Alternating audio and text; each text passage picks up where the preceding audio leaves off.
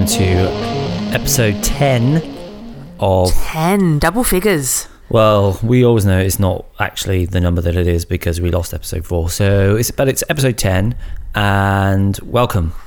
The long lost episode 4. Yeah, What gonna- was episode 4? I can't remember. I don't even know how it got lost, but I know that we lost it. When I say we, I mean me. Um, Clearly. Hello, Annabelle. How are you? Not too bad, thank you. What's going on? Um, got a little bit of lower back pain right now. Not Oh, sure. really? Yeah, not sure. Is that just an age thing? Is it poor posture?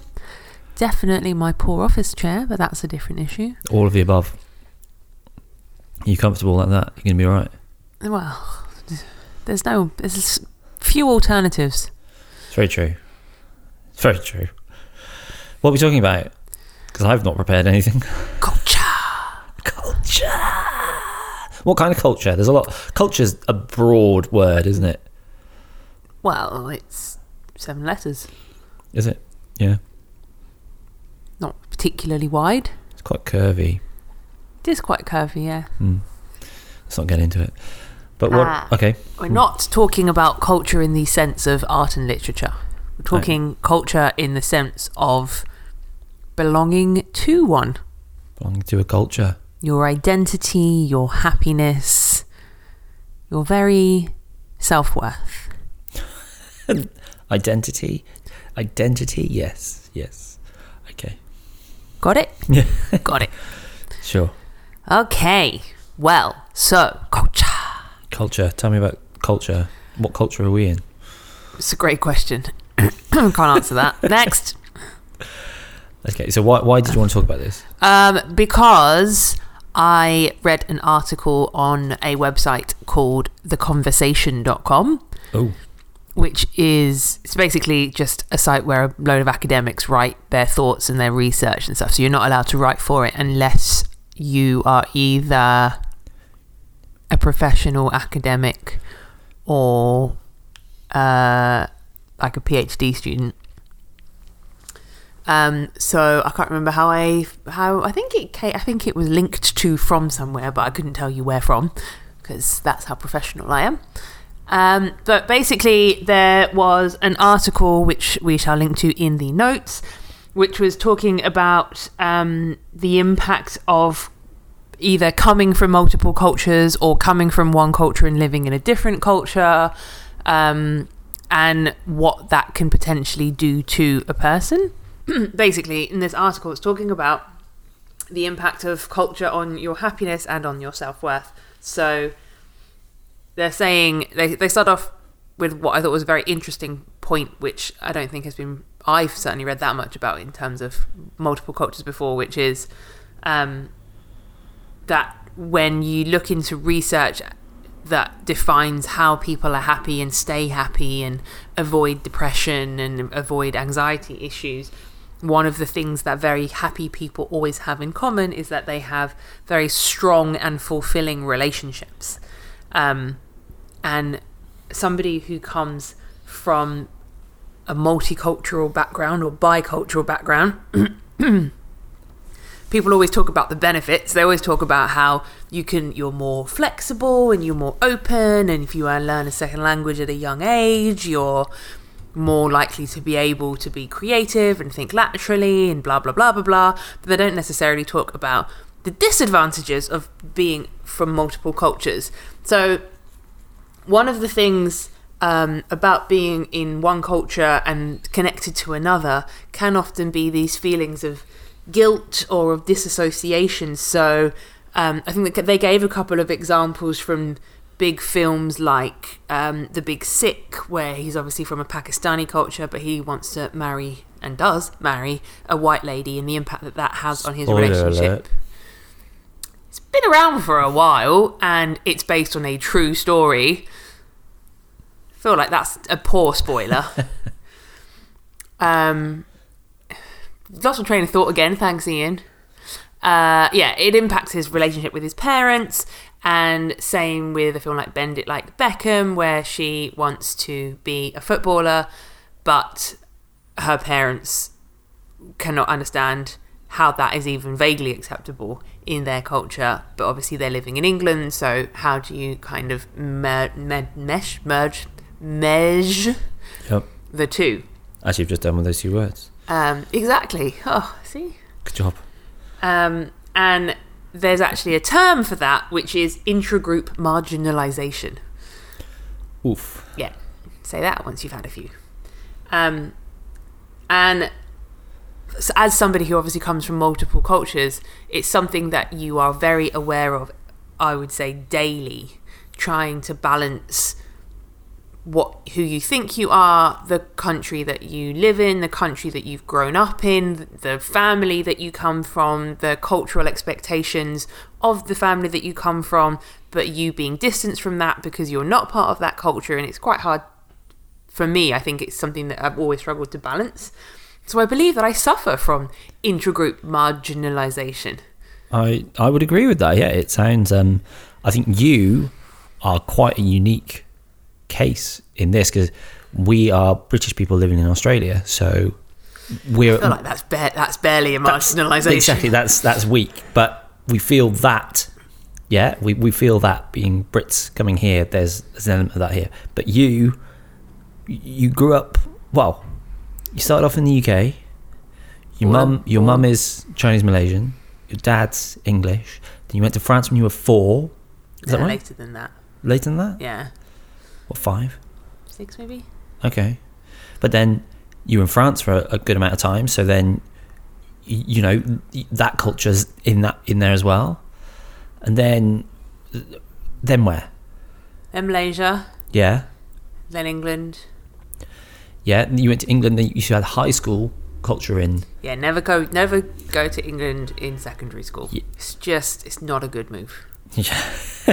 and then so then you had that in what Cambridge, and then you had London culture for what twelve years, something like that. Yeah, good old London. Yeah, and then I'm London G. yeah, you're London G, and now you're in Sydney. So Via Spain, popped into Spain for a Yeah, bit. you were in Spain for a year. So there's how many different things in there for yeah, you but it's to? really, it's really the family culture more Yeah, than yeah. anything. The growing up in a one type of society and connecting it to another type of society. But what is interesting is um, what that then does to well the impact that your personality has on the amount of intragroup marginalization you could suffer from, but also how I'm going to have to say it another time, intragroup marginalization can impact your personality. So, one of the things they're saying is a securely attached person sees themselves as worthy of love and others as trustworthy. But somebody who is insecurely attached can be anxious and sensitive to threats of rejection, which I also think is certainly valid for me to some extent. So, you always have a sense there's always a mild sense of anxiety all the time just that i don't quite fit in. I always am aware of not quite looking the same but then if i'm with my blood family i also don't look the same. So there's no way of really fitting in. I don't like i eat differently to all the people i grew up with but i also eat differently to my blood family there's no there's no kind of perfect middle ground. So then you're always aware that you're not entirely comfortable in your own skin, which means you're not as confident, you don't necessarily trust people, you're also always afraid of rejection, all that stuff. And suddenly, like reading this, I was like, oh, this can explain I'm I'm an introvert by nature anyway, but you don't necessarily put yourself out there because you're used to not fitting in and you don't want yet another thing to not fit in. Whereas I find I mean, when you think of I guess we complain about this. I actually have this down as another podcast topic, but Oh. people who come from well to do, well educated families are often very confident, which means that they get further in life. Mm. So, but somebody who potentially comes from multiple cultures has to get over that barrier and get their confidence before they can get anywhere. Yeah, Um, that's a good point. Yeah. and so, what this kind of research found with these um, these academics is saying that when you feel rejected from your heritage culture, or vice versa, I think, but you can you kind of left feeling alone you feel unsupported so if that gets bad then that can lead to depression poor well-being greater stress um, and so then you very much are finding that your cultural identities are constantly in conflict with one another there's no way of being perfectly in the middle but somebody who is naturally more flexible and more open and less of an introvert, so not like my personality type, is actually able to kind of be flexible and have be more fluid. So what they're kind of finding is you actually can be with say in my case you could be with your Chinese family and even though you don't look like them or speak like them, you identify with the elements that relate to them at the time, but then when you're with your British friends, you relate to the British side of things and you can almost you just change according to what is needed at that moment in time. And so you you are very comfortable with both cultures because you're more open you're more fluid so then you don't you just basically you're still your authentic self but you're able to be essentially two people Yeah, you're one or the other, but you're never both. yeah but the flip side of that is if you're more introverted and more have a greater tendency to kind of not handle those sorts of flexible situations well, that can then lead to a complete conflict of two identities, which they have then found,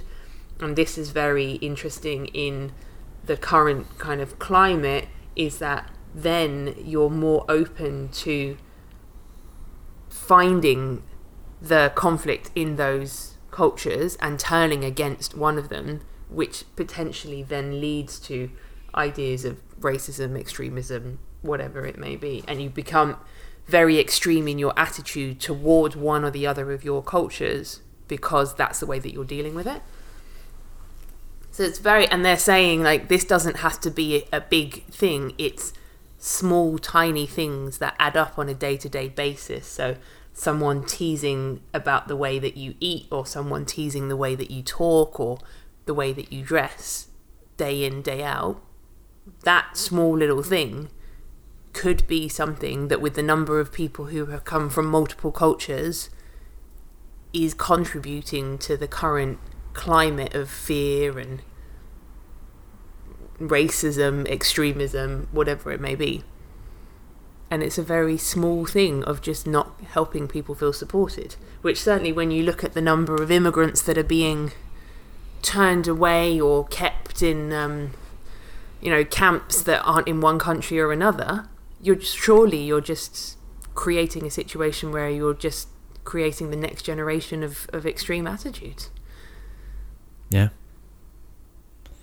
So they were saying, so you've listened to it as well, but like the there was a reply all podcast link to it in the notes with Good. a guy that called in. So they just do their like call in helpline one, and then the guy called in from Turkey as um, and he's a Syrian, and he's a refugee in Turkey with his family.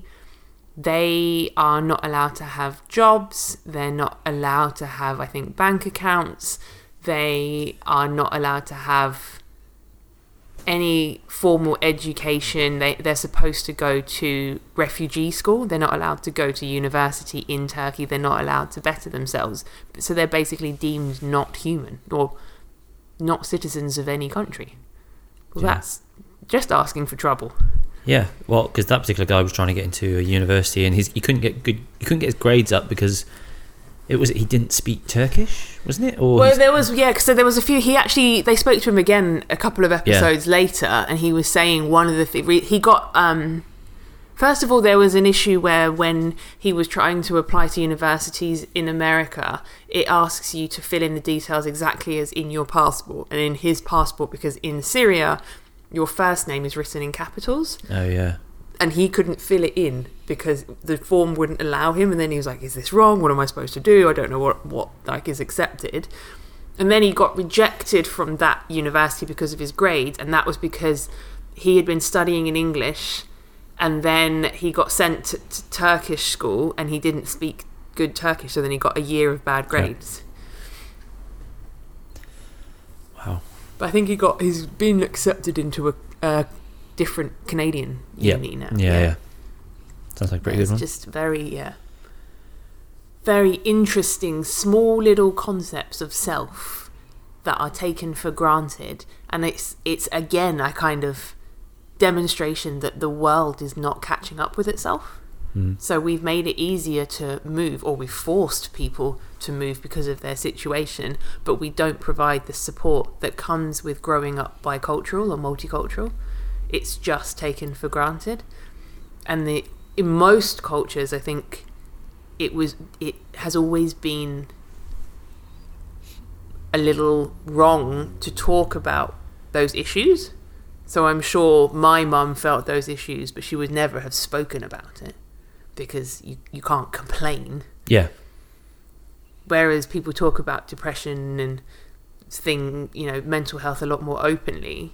But I don't think I think if you look at a bicultural families or people, I imagine they would not talk about it. That's not something. It hasn't reached that far yet. Yeah, I guess that was one thing that I was thinking when you you're saying that someone feels isolated or the what was the term?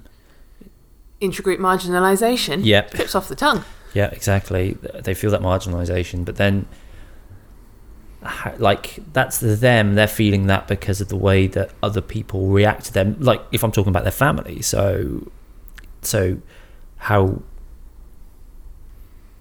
like obviously that will vary between family and background and culture but then like that's not just you like worrying about fitting in it's also there's got to be something there to actually make you feel that and think that as well i guess you know the way that relatives may react to you and things along those lines And yeah, there's an element of no one, nobody is at fault. Nobody's going out of their way to make you feel uncomfortable. But when you see other people around you, you know that you.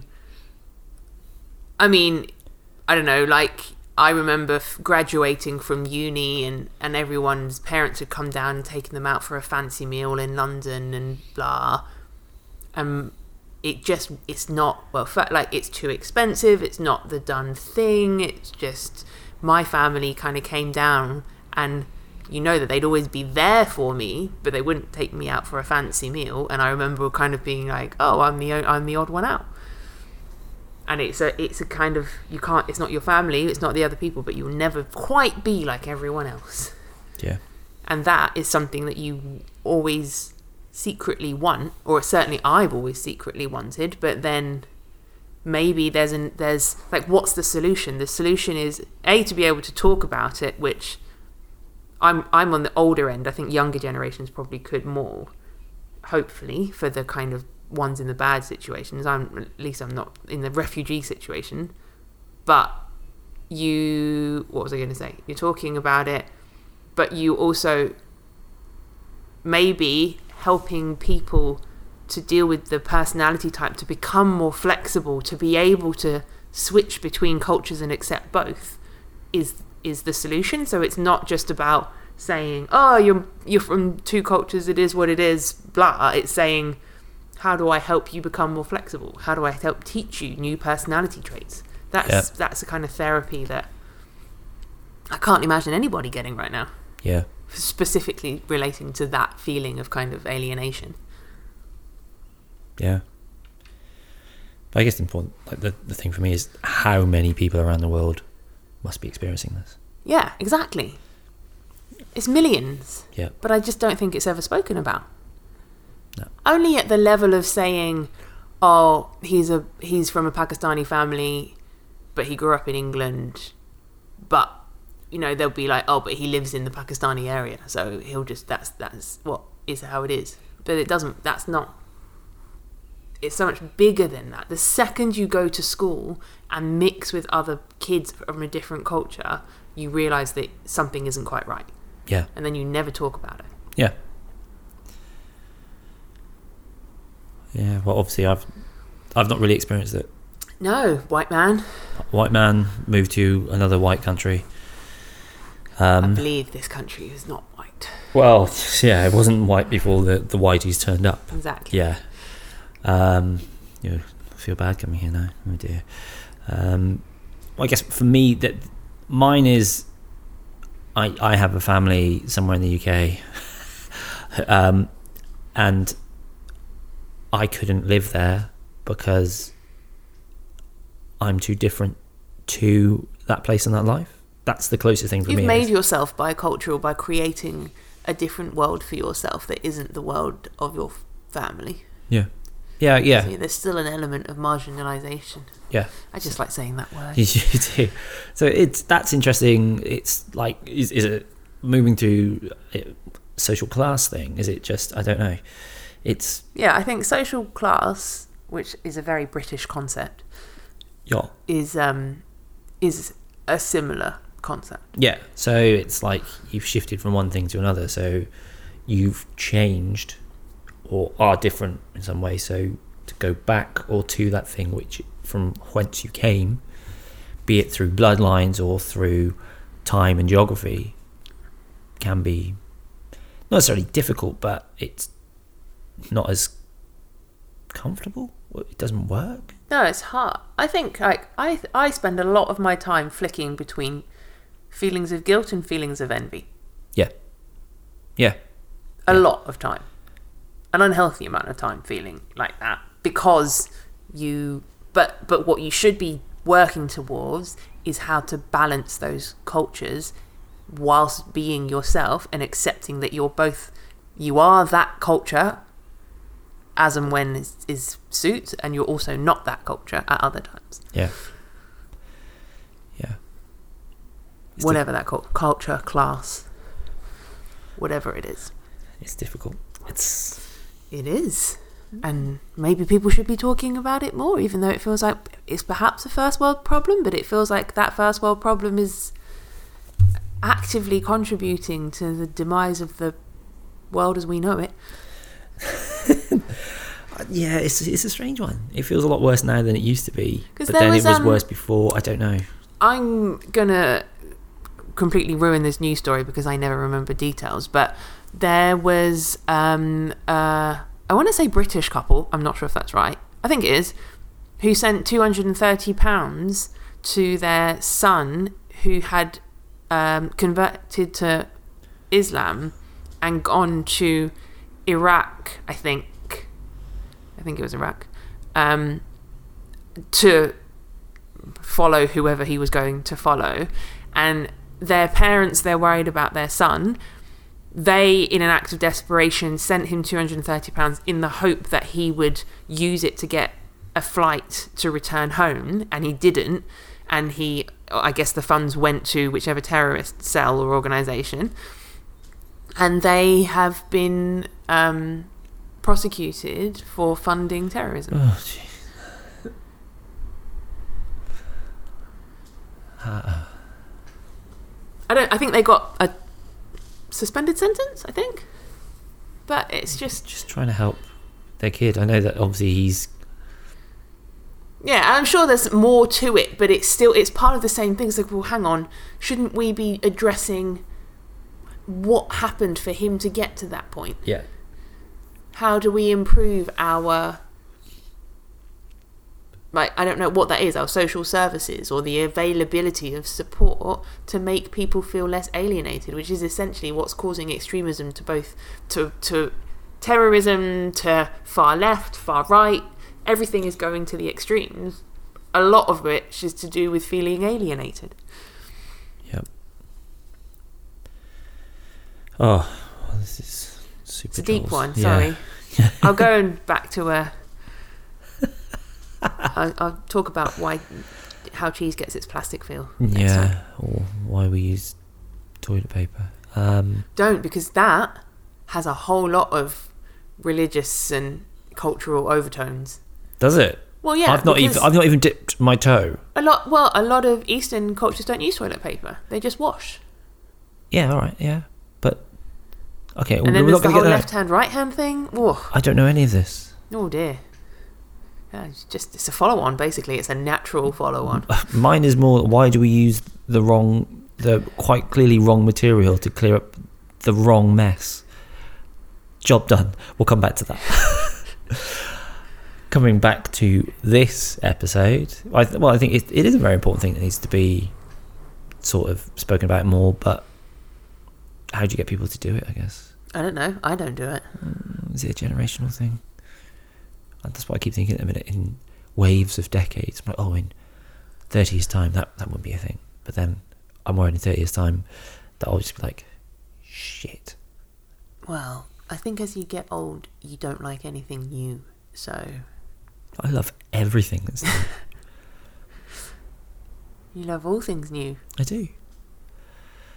Now, there's a quote from Paula Scher. She's uh, or Scher, um, big wig graphic designer. It was just like if that if you're listening to something and if there's not listening, if there's something you don't like it or understand it, um, that's that, not necessarily if it's new. It's like that that is probably something that's good, and you need to get across it. That always comes to my mind. Cricket. Cricket, cricket's old.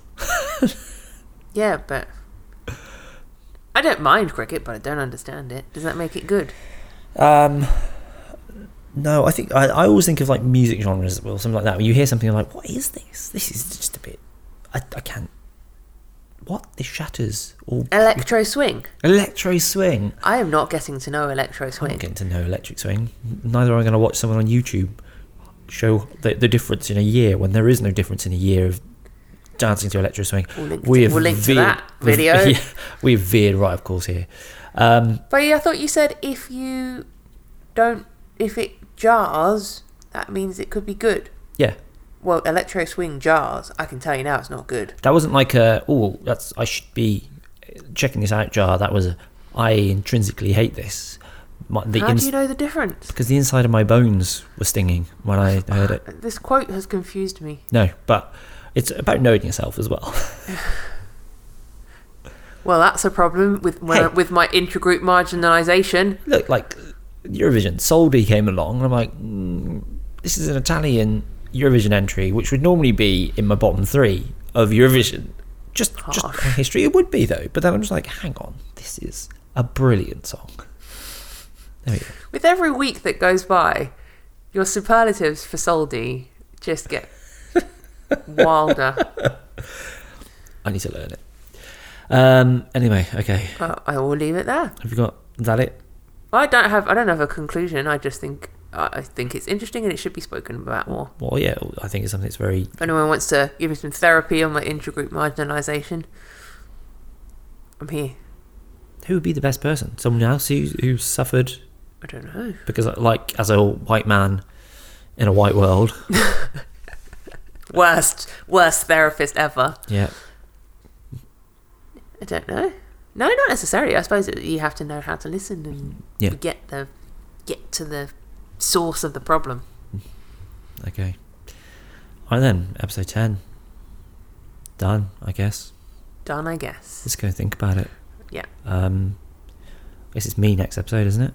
Well, there's only two of us, and I'm doing it this time round. um, I think, I think we'll we'll talk about touching slightly on what you, social media, and just how it is, Black Mirror scary. You know, we're not going to go to this extent, but just what it has done and how kind of dumb I feel looking at it in sort of 2005, 2006, and changing the background on my MySpace, and just the I loved my MySpace. Exactly, I I just it wanna go back to that. It was beautiful. How much time you'd spend choosing which song played when something came on. Oh, it was who your top eight friends were. Yeah, exactly. Top friends, and I'd have like a tiled GIF as my background, just like check this out. I remember Facebook, and I just remember looking at it. What? That's not gonna last. And now it's knocked the world off its axis. Yep. We'll talk about that next time because that's another jolly subject. Um, okay, cheerio, everyone. Keep it real.